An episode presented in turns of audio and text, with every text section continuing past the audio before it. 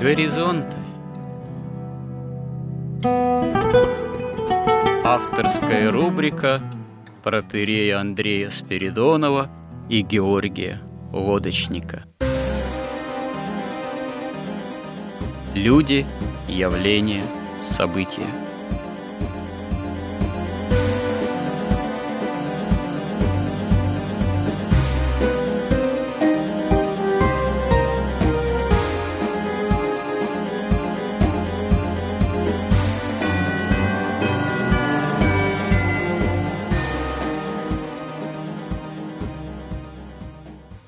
Добрый день, уважаемые радиослушатели. В эфире радио «Благовещение» и в нашей постоянной рубрике «Горизонты» я, протерей Андрей Спиридонов, и мой постоянный добрый собеседник Георгий Лодочник. Продолжаем цикл «История как промысел Божий». Продолжаем разговор на тему об истории человеческой цивилизации, человеческого рода с точки зрения по возможности духовной, насколько мы в этой сфере компетентны, но, конечно, не сами по себе, а с привлечением прежде всего святоотеческого мировоззрения, миропонимания святых отцов, с точки зрения именно христианского же миропонимания. И говоря о начале человеческой истории, можно сказать, еще истории такой предшествующей появлению самой цивилизации, то есть а, еще истории в раю человека, первых людей Адама и Евы, мы уже фактически поговорили, можно сказать так, об основных этапах грехопадения человеческого рода в лице Адама и Евы. И об основных говорим следствиях того, что произошло, то есть э, разрыв отношений человека с Богом по причине того, что человек был искушаем дьяволом в образе змея и не явил из-за того, что приступил заповедь о невкушении с древа познания добра и зла, не явил покаяния, этот, можно сказать, назревший в результате разрыв, это ослушание человека не было уврачевано со стороны же самого человека каким-либо покаянием, просьбой о прощении. И в результате человек оказывается в таком состоянии первоначальной, можно сказать, нераскаянности, первоначального такого самооправдания своего рода, взваливания вины, можно сказать, на самого же Бога, жена, которую ты мне дал, дала мне этот плод, и я ел – а Ева говорит, змей меня прелестил. И в результате оказывается, как мы уже говорили, проклята за человека земля, оказывается состояние самого человека соответствующим тленным и смертным в результате. И конечный приговор, он, можно сказать, со стороны Бога звучит э, следующим образом. Ну, здесь я лучше процитирую непосредственно библейские слова. «И сказал Господь Бог, вот Адам стал как один из нас, зная добро и зло, и теперь как бы он не простер руки своей и не взял также дерево жизни, и не вкусил, и не стал жить вечно. И выслал его Господь Бог из сада Эдемского, чтобы возделать землю, из которой он взят. И изгнал Адама, и поставил на востоке, у сада Эдемского Херуима и пламенный меч, обращающийся, чтобы охранять путь к дереву жизни.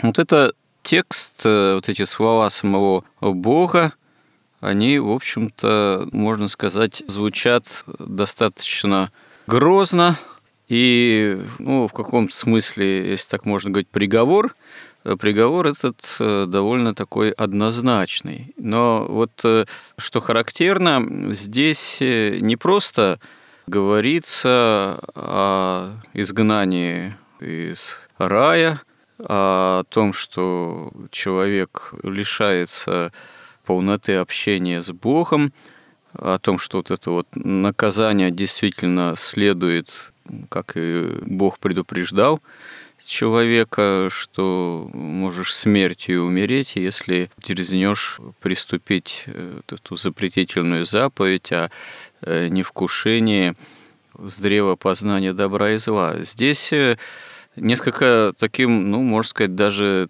таинственным, таким загадочным образом Бог констатирует, а некоторые даже толкователи усматривают, что здесь Бог высказывает своего рода, ну, если не иронию, но такой звучит э, элемент констатации происшедшего с точки зрения божественной, ну, можно сказать, такое божественное сожаление, что ну что, вот, Адам, ты стал как один из нас? Вот как тебе змей обещал, что нет, не умрете, а будете как боги. То есть ты обрел истинную жизнь вечную, разве?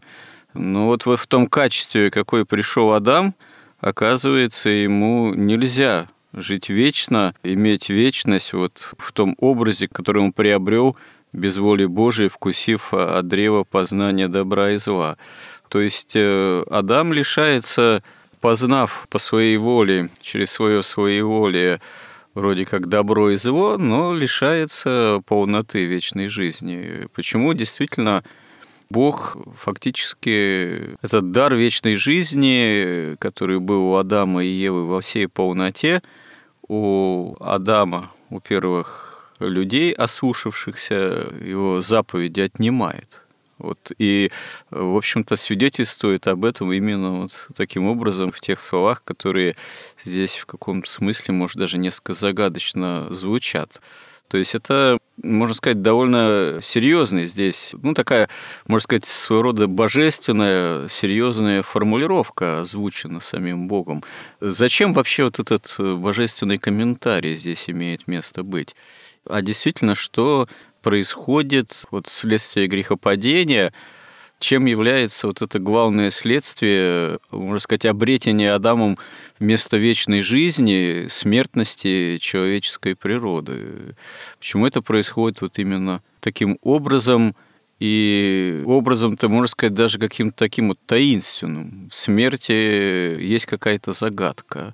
Смерть, она, да, как главное следствие грехопадения и поврежденности человеческой природы, она устрашает человека, она является, можно сказать, своего рода камнем преткновения для человека. Смерть человек не в состоянии своими силами, как бы не пытался, как бы, можно сказать, не пыжился, ну, очевидно, преодолеть.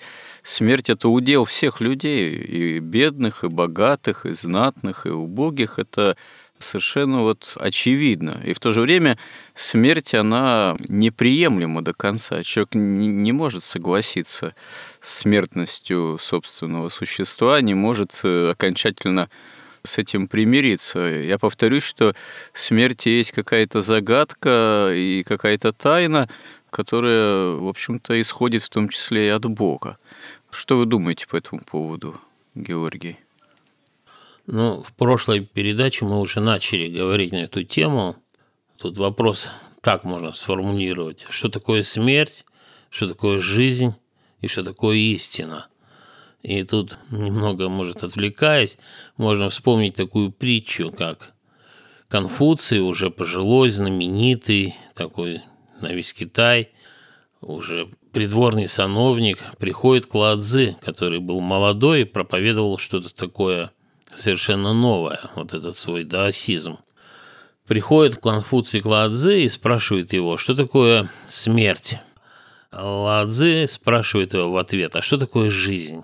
И Конфуций молчит, он говорит, вот вы живете и не знаете, что такое жизнь, ну, уже прожили почти всю жизнь.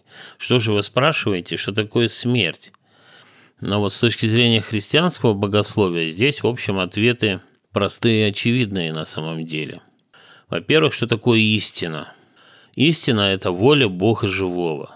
То есть нет никакой другой истины, никакой логической возможности вообще обсудить, прав Бог или нет. Потому что истина – его воля, воля живого Бога при сотворении мира, и сейчас, когда мы живем во времени и потом в вечности, это его воля.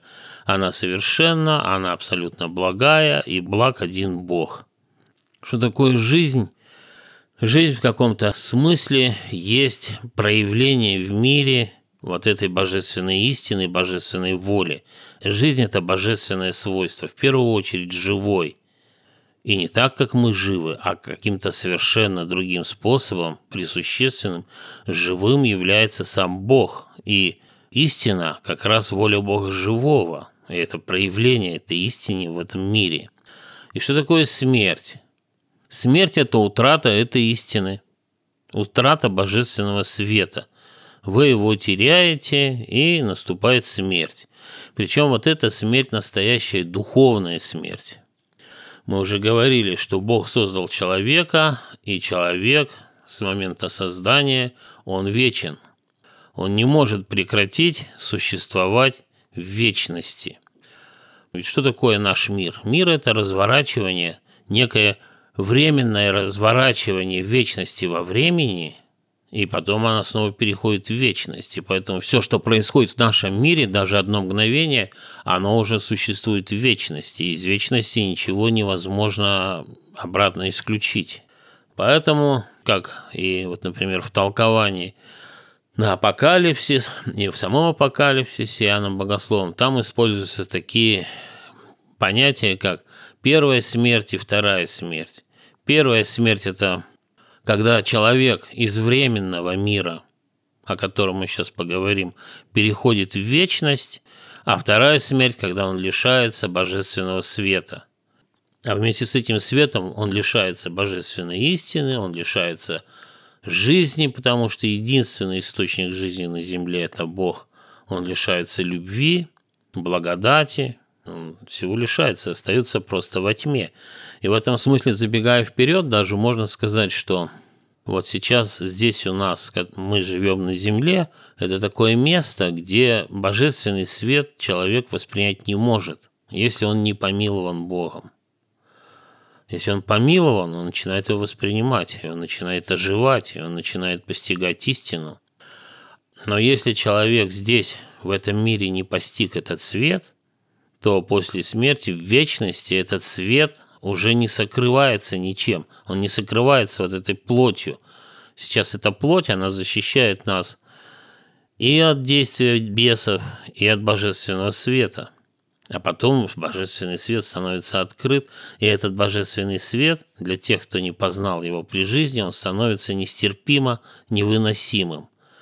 Потому что вот тот стыд, который испытывали Ева и Адам – после грехопадения, когда они сшили себе из листьев смоковницы одежду какую-то, чтобы прикрыть свой срам, то вот этот стыд после смерти, он, я думаю, во много-много раз сильнее, потому что человек вдруг видит, во-первых, ну, вот эту жертвенную любовь, и он видит истину.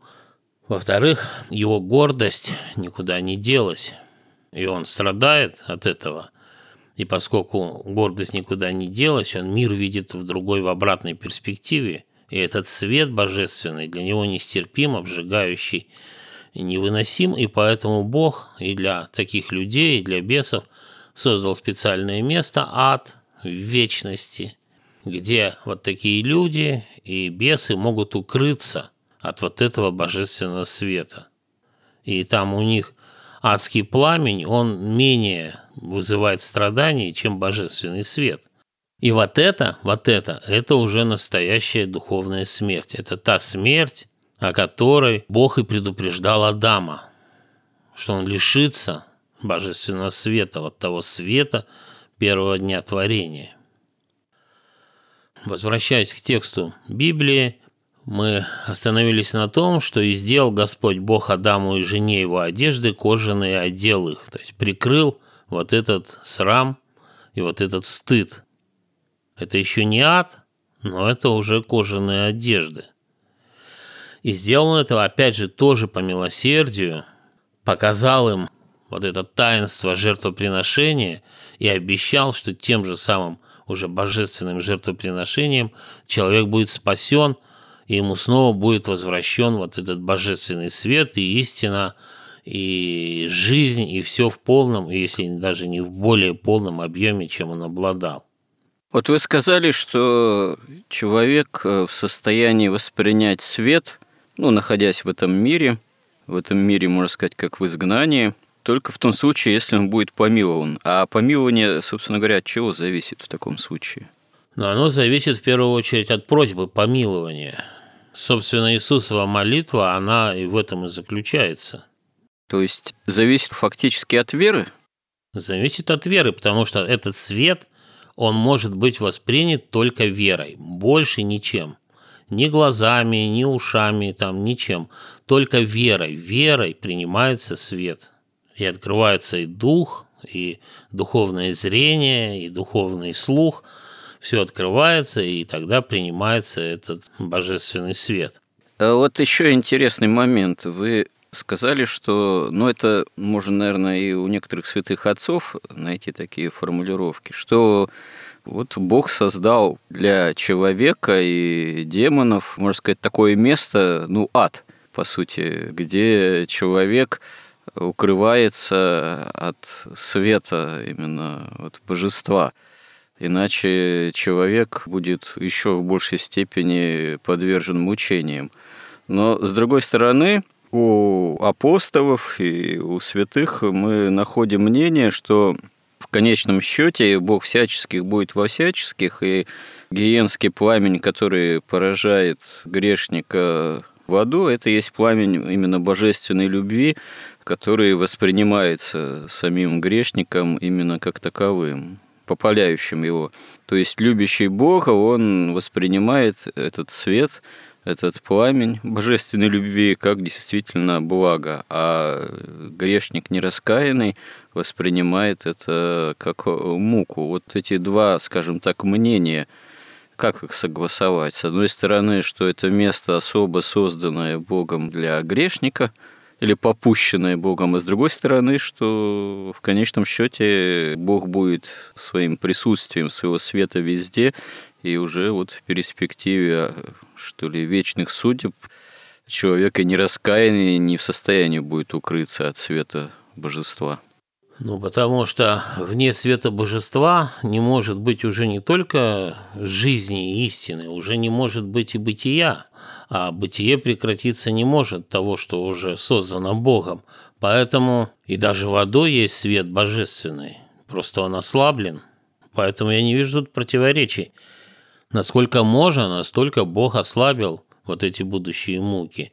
И там, если почитать, например, даже вот там книгу мертвых, допустим, тибетскую, там они ставили опыты над рабами, они их убивали, но не до конца, а потом те возвращались, им рассказывали. Они тоже, это совпадает абсолютно вот с толкованием святых отцов. То есть человек после смерти видит невыносимо яркий свет – Святые воспринимают его как свой родной свет и идут на него. А не святые, они в ужасе от него как бы отшатываются. Потом они видят свет менее яркий. И те, кто менее святой, идет на этот свет. А кто более грешный, он тоже слишком ярко нестерпим. Потом они выбирают себе приятный свет, который не слепит и как бы и достаточно светло, идут на него, и это просто ад. Там даже в этих древних книгах, тоже очень древних, это описывается. Ну, стоит заметить же еще, что понимание ада, можно сказать, вот как преисподней глубин земли, ветхозаветного, вот именно Шилова, и что стало с этой темницей после сошествия туда Господа нашего Иисуса Христа и его воскресения светлого, то говорится, что эта темница, как э, непроницаемая ранее для света божественной благодати, она разрушена. То есть ад, в принципе, разрушен. И поэтому как примирить вообще существование ада уже после воскресения Христова? Именно с фактом разрушения ада и воскресения Христова и победы над смертью, которую Господь осуществил уже. Но ад был разрушен в том смысле, что оттуда смогли выйти люди праведные. То есть те, кто не хотели из ада, они никуда не вышли там и остались. Оттуда вышли праведники, которые не могли выйти, потому что ад удерживал их, несмотря на праведность.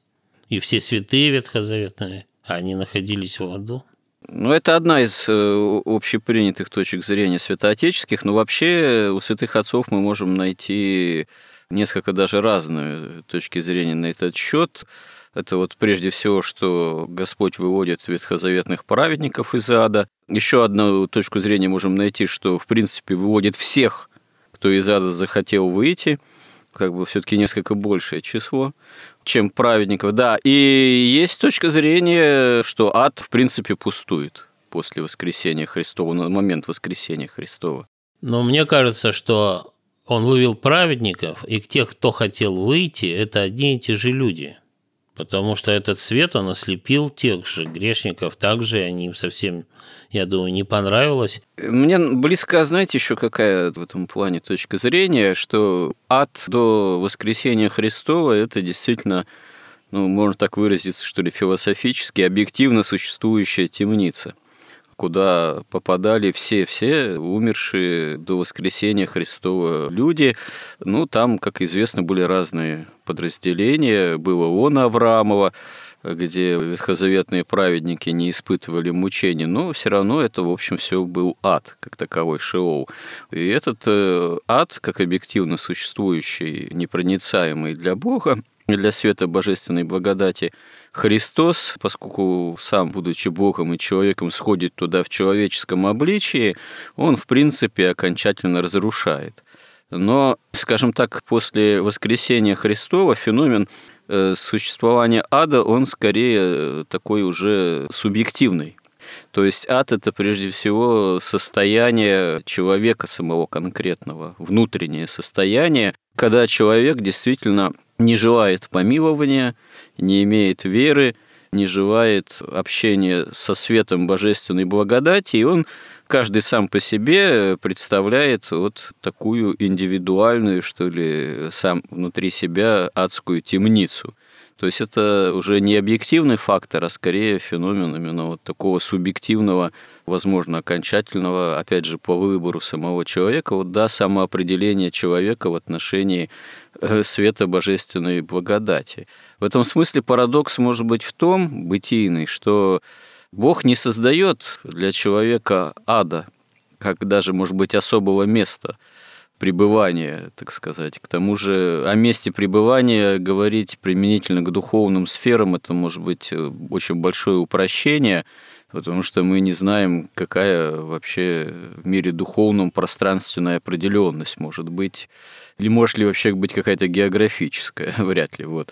Поэтому в каком-то смысле ад это уже не место, созданное Богом, а именно некое место, в кавычках, относительно места, самоопределение самого человека в перспективе Бога и света истины и Царства Небесного, точнее, нежелание быть именно вот в Царстве Небесном.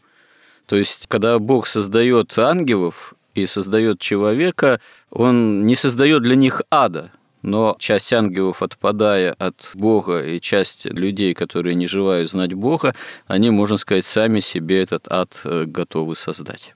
Ну, вообще, в Откровении Иоанна Богослова прямо говорится, что там люди эти услышат, идите проклятые в озеро огненное, уготованное дьяволу и ангелам его. Да, но не человеку, не человеку, а дьяволу. Да, для человека был уготован рай, а ад был уготован для сатаны и его ангелов. Но я бы сказал так, что до воскресения Христа ад был принудительным, потому что первородный грех и вот само грехопадение человека, оно поставило человека в подчинение отчасти сатане. И поэтому по справедливости человек попадал вне зависимости. Он не мог не грешить. Ни один человек, родившийся на земле, не мог не грешить, поэтому он по справедливости попадал в ад, безусловно, принудительно, потому что божественное милосердие на него не распространялось. Он не мог его реализовать, Господь, в этом мире до искупления крестной жертвой. Теперь рай стал после этого добровольным местом. И по поводу пространства, ну, трудно предсказать и понять, и, может быть, и, и почувствовать, и вообще сказать словами, какое там пространство, но в любом случае там сохраняется иерархия вечности. То есть есть Бог, ближе к Богу, дальше от Бога, и ад – некое место, которое максимально далеко от Бога, надо думать, куда вот этот свет уже приходит таким ослабленным и воспринимается не как божественный свет, а как озеро огненное, можно так сказать. И тут никаких как бы не возникает противоречий. Человек идет добровольно, и когда Христос туда явился, он же явился уже вне тела, он уже явился Богом. И поэтому кто признал его своим, пошел за ним, кому это было неприятно, стал прятаться, может быть, залез еще какие-то более дальние закоулки ада, чтобы не видеть этого. Мы вернемся к теме смерти, к понятию смерти. Вот для нас, э, в общем-то, в суждениях о жизни и смерти, вечности и Царстве Небесном э, сейчас э, достаточно на понятийном уровне является само самим разумеющееся то, что есть вот смерть физическая, а есть смерть духовная. Ну, то есть смерть физическая для человека – это распад на тело и душу. Вот тело сходит в землю, земля, если в землю отыдешь, а душа идет вот в некие духовные пространства, ну, фактически на суд Божий, первоначально, можно сказать, частный суд, э, в преддверии последнего уже страшного суда, э, который будет уже не в отношении только одной души, но всего человека в цельном составе с душой и с телом, потому что к тому времени все люди воскреснут, души всех людей – живших здесь на земле, соединяться с их воскрешенными силой Божией телами, и тогда уже человек во всем цельном составе, а не только на уровне существования одной души, предстанет уже на конечный всеобщий суд. Но вот смерть в этом смысле физическая – это вот такое временное явление именно распада цельного человеческого существа – и, в общем-то, временное прекращение активной такой жизнедеятельности человека здесь, на Земле. И как мы из этих э, вот слов библейских, которые я вначале процитировал, можем сделать вывод, это такое тоже попущение Божье, э, чтобы человек, ну, видимо, не усовершался во зле – имея возможность, будучи цельным существом с душой и телом, определенной творческой активности, развития, и это развитие может быть и во зле. А получается, что смерть, э, значит, кладет предел этому развитию, и, да, как указывают святые отцы, в этом смысле смерть, несмотря на то, что для человека является безусловным злом, это для него еще и своего рода благо – попущенное Богом, ну, благо в том смысле, что кладет возможную предел развитию человека именно в злых навыках, чтобы это зло для человека стало не абсолютным. Другое дело, смерть духовная – это смерть именно вот э, как уже вечное отлучение от Бога. И если мы можем с полной уверенностью сказать, что понятие физической смерти не приложимо к ангелам – поскольку они не имеют тела и поэтому не могут, скажем так, испытать вот этого распада, смерть как клин, который вбивается между душой и телом. Но, вероятно, понятие духовной смерти к ним все-таки применимо. Или, скажем так, бывшие ангелы, когда от Бога отпадают, встают против Бога и низвергаются в ад, можно сказать, при сподней глубины – земли в инфернальные бездны, они уже тогда изначально впадают в состояние духовной смерти.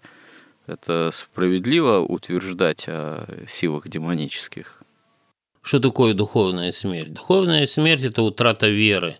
Ангел утрачивает веру в Богу, он не может больше воспринимать божественный свет, не может воспринимать жизнь, не может воспринимать истину, он погружается во тьму, становится нежитью, и начинает жить во лжи, и сам себя обманывает, и начинает бороться с истиной. Но одновременно же апостол говорит, что и бесы веруют и трепещут. Они веруют в существование Бога. Вернее, что им верить-то? Они видят Бога. Только они его воспринимают, я так понимаю, тоже как некоторые святые отцы говорят, они его воспринимают как зло, потому что у них все перевернулось. Они его видят, они не верят, они считают, что Бог лжив, а они правду говорят. Поэтому они очень сильно страдают, они мучаются не потому, что их кто-то мучает, они мучаются, потому что они не могут сделать так, как хотят. У них не получается, у них силы не хватает на это.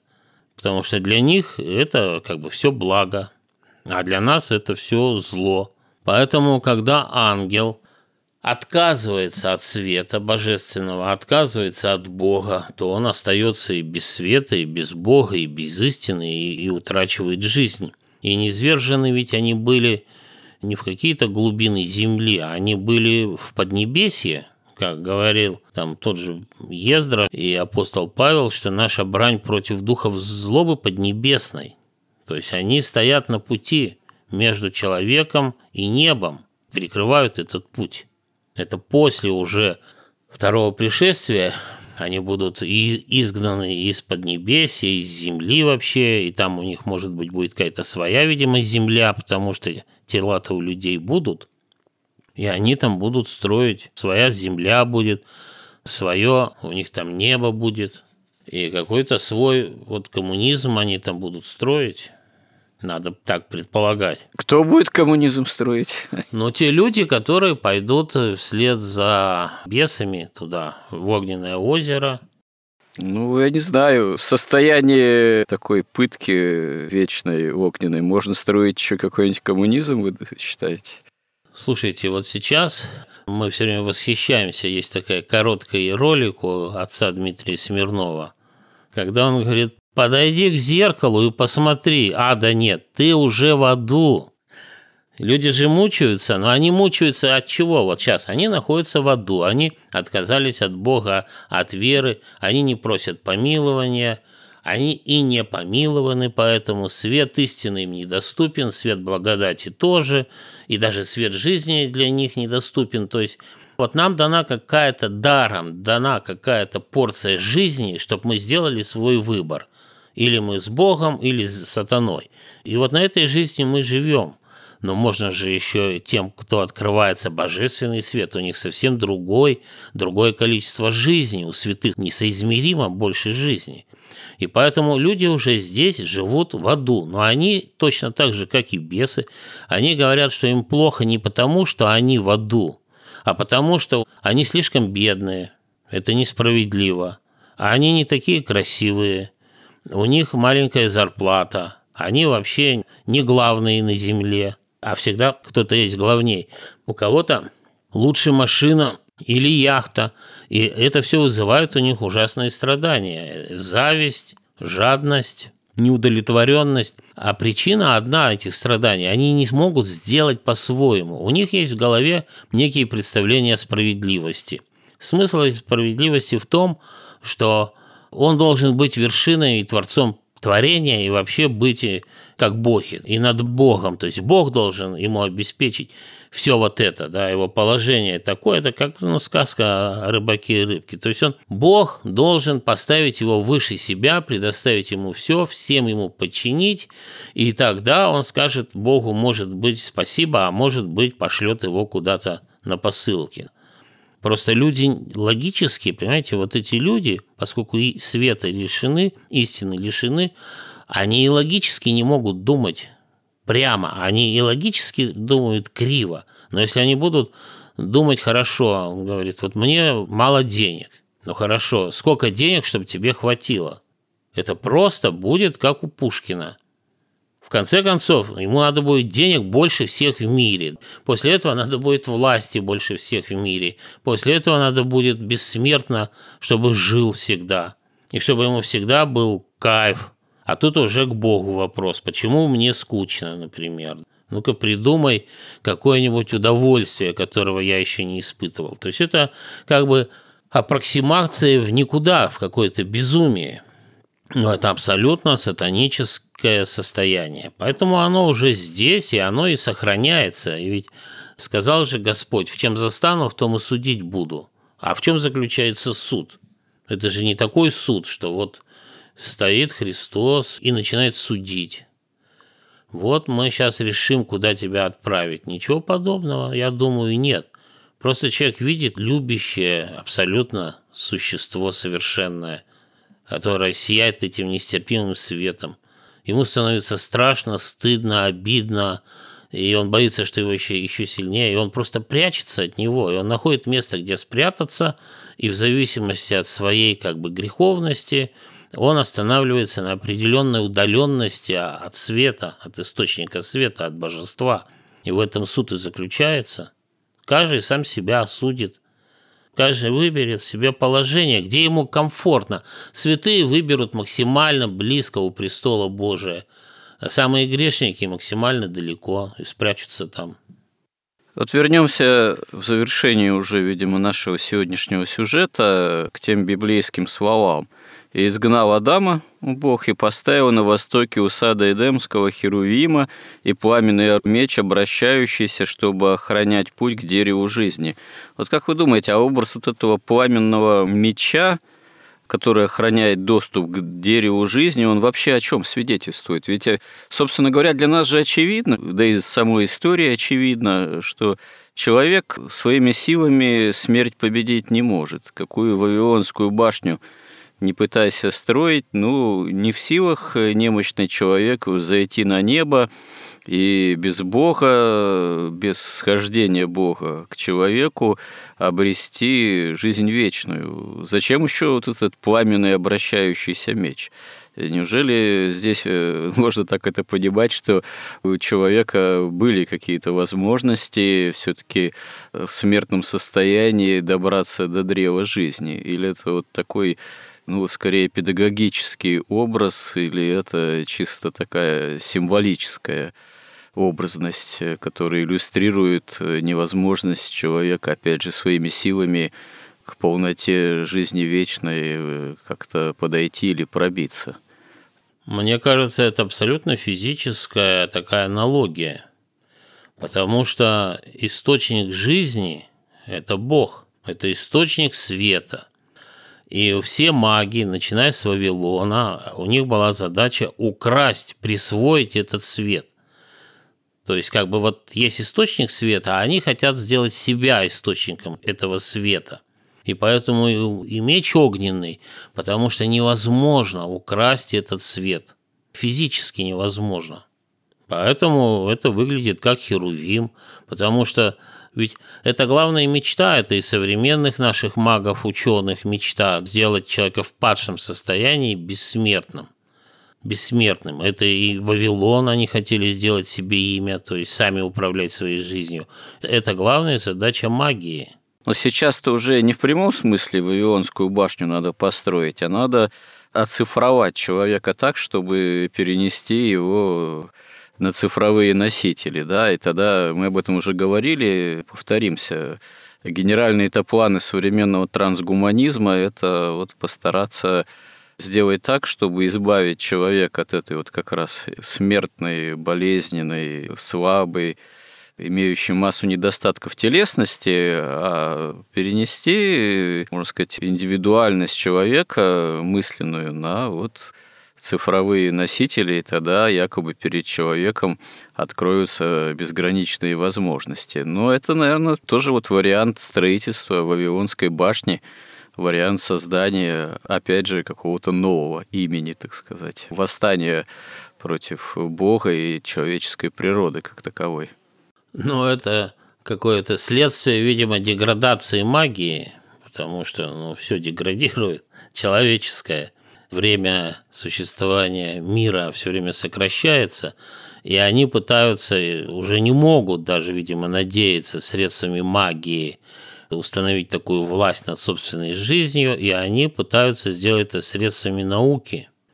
Но уже науки не механической, а вот с помощью такого виртуального мира, который сейчас создается, информационный цифровой мир, который полностью под властью человека находится, вот они пытаются, по сути, переселиться вот в этот мир каким-то образом. Хотя на самом деле, поскольку Темная иерархия основана так, что никогда высшие уровни не говорят правду низшим.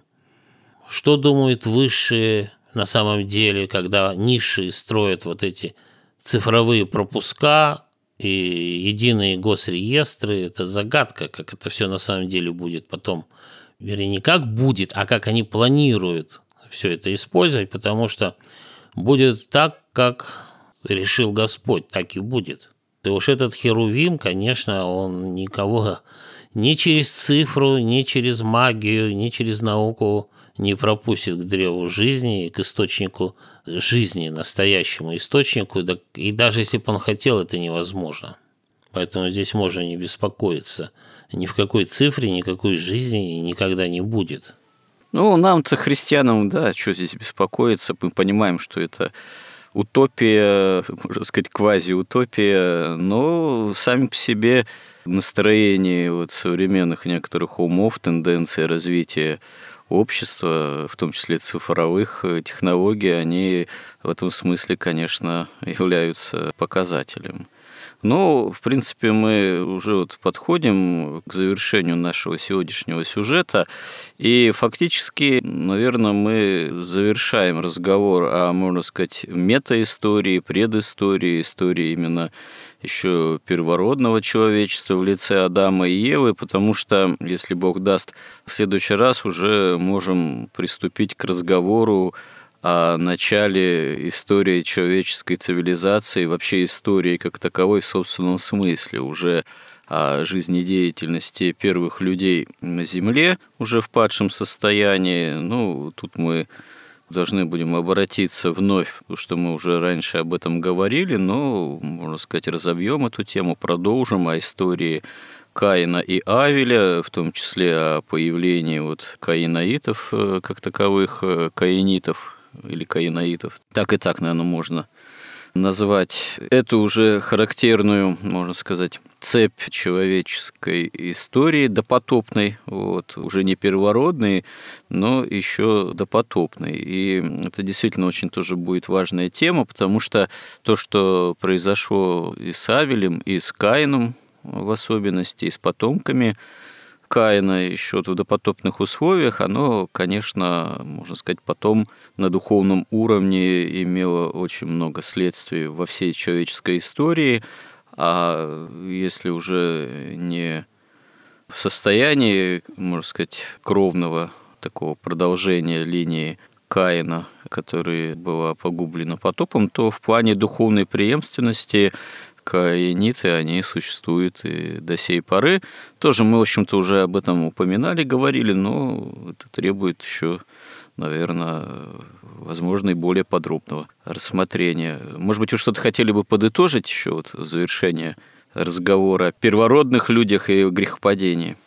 Я хотел бы сказать, что мы не успели обсудить вот важную очень тему, и, наверное, придется еще одну передачу этому посвятить. Это о соотношении между вечностью и нашим миром, почему вот из этого текста следует, в общем-то, все свойства того мира, в котором мы живем сейчас, и в чем суть этого мира, и каким образом он закончится и снова перейдет в вечность. Что это у нас за вот это тело сейчас такое, не такое, как было, и не такое, как будет – Поэтому вот о положении, в котором оказался человек, и он не то что оказался, он должен был оказаться сразу в аду, но по милости Божией, и по жертве его, и по нашим жертвам, которые мы приносим, и человечество приносит, нам дан вот в этой вечности как бы такой временный промежуток, чтобы каждый человек мог сделать свой выбор и перейти либо туда в область света и добра, либо в область вот этой гордости, гордыни и отказа от света, и, и где он, они будут сами строить эти люди, дай бог нам туда не попасть, и не заняться вторым строительством там коммунизма, перемноженного на капитализм, и все это сверху как-то прикрытое рабством. Это интересно, как вечность разворачивается во времени вот сейчас. Ну хорошо, да. Ну надо над этим хорошенько подумать, подготовиться, наверное, к этой теме. Наверное, привлечь на эту тему тоже те или иные святоотеческие мнения. Хотя вы меня несколько удивили вот этим применением образа строительства коммунизма к озеру Огненному, вот и скажем так, к устроению адских бездн в той же вечности, вот, возможном. Ну, наверное, действительно, это можно как-то выводить из того, в каком качестве после грехопадения и телесном, и психофизическом, и душевном человек может себя здесь на земле осуществлять, и действительно, какие отзвуки, следствия это может иметь уже применительно к вечности. Хотя, конечно, обо всем этом мы можем судить, наверное, только гадательно, но имеем право вот те или иные образы привлекать в разговоре, попытки как-то это осмыслить все и понять. Благодарим всех, кто сегодня был с нами. Если Бог даст, постараемся наши вот эти размышления, разговоры, изыскания в каком-то смысле продолжить в следующих сюжетах наших горизонтов. Храни всех Господь. Горизонты на радио Благовещение.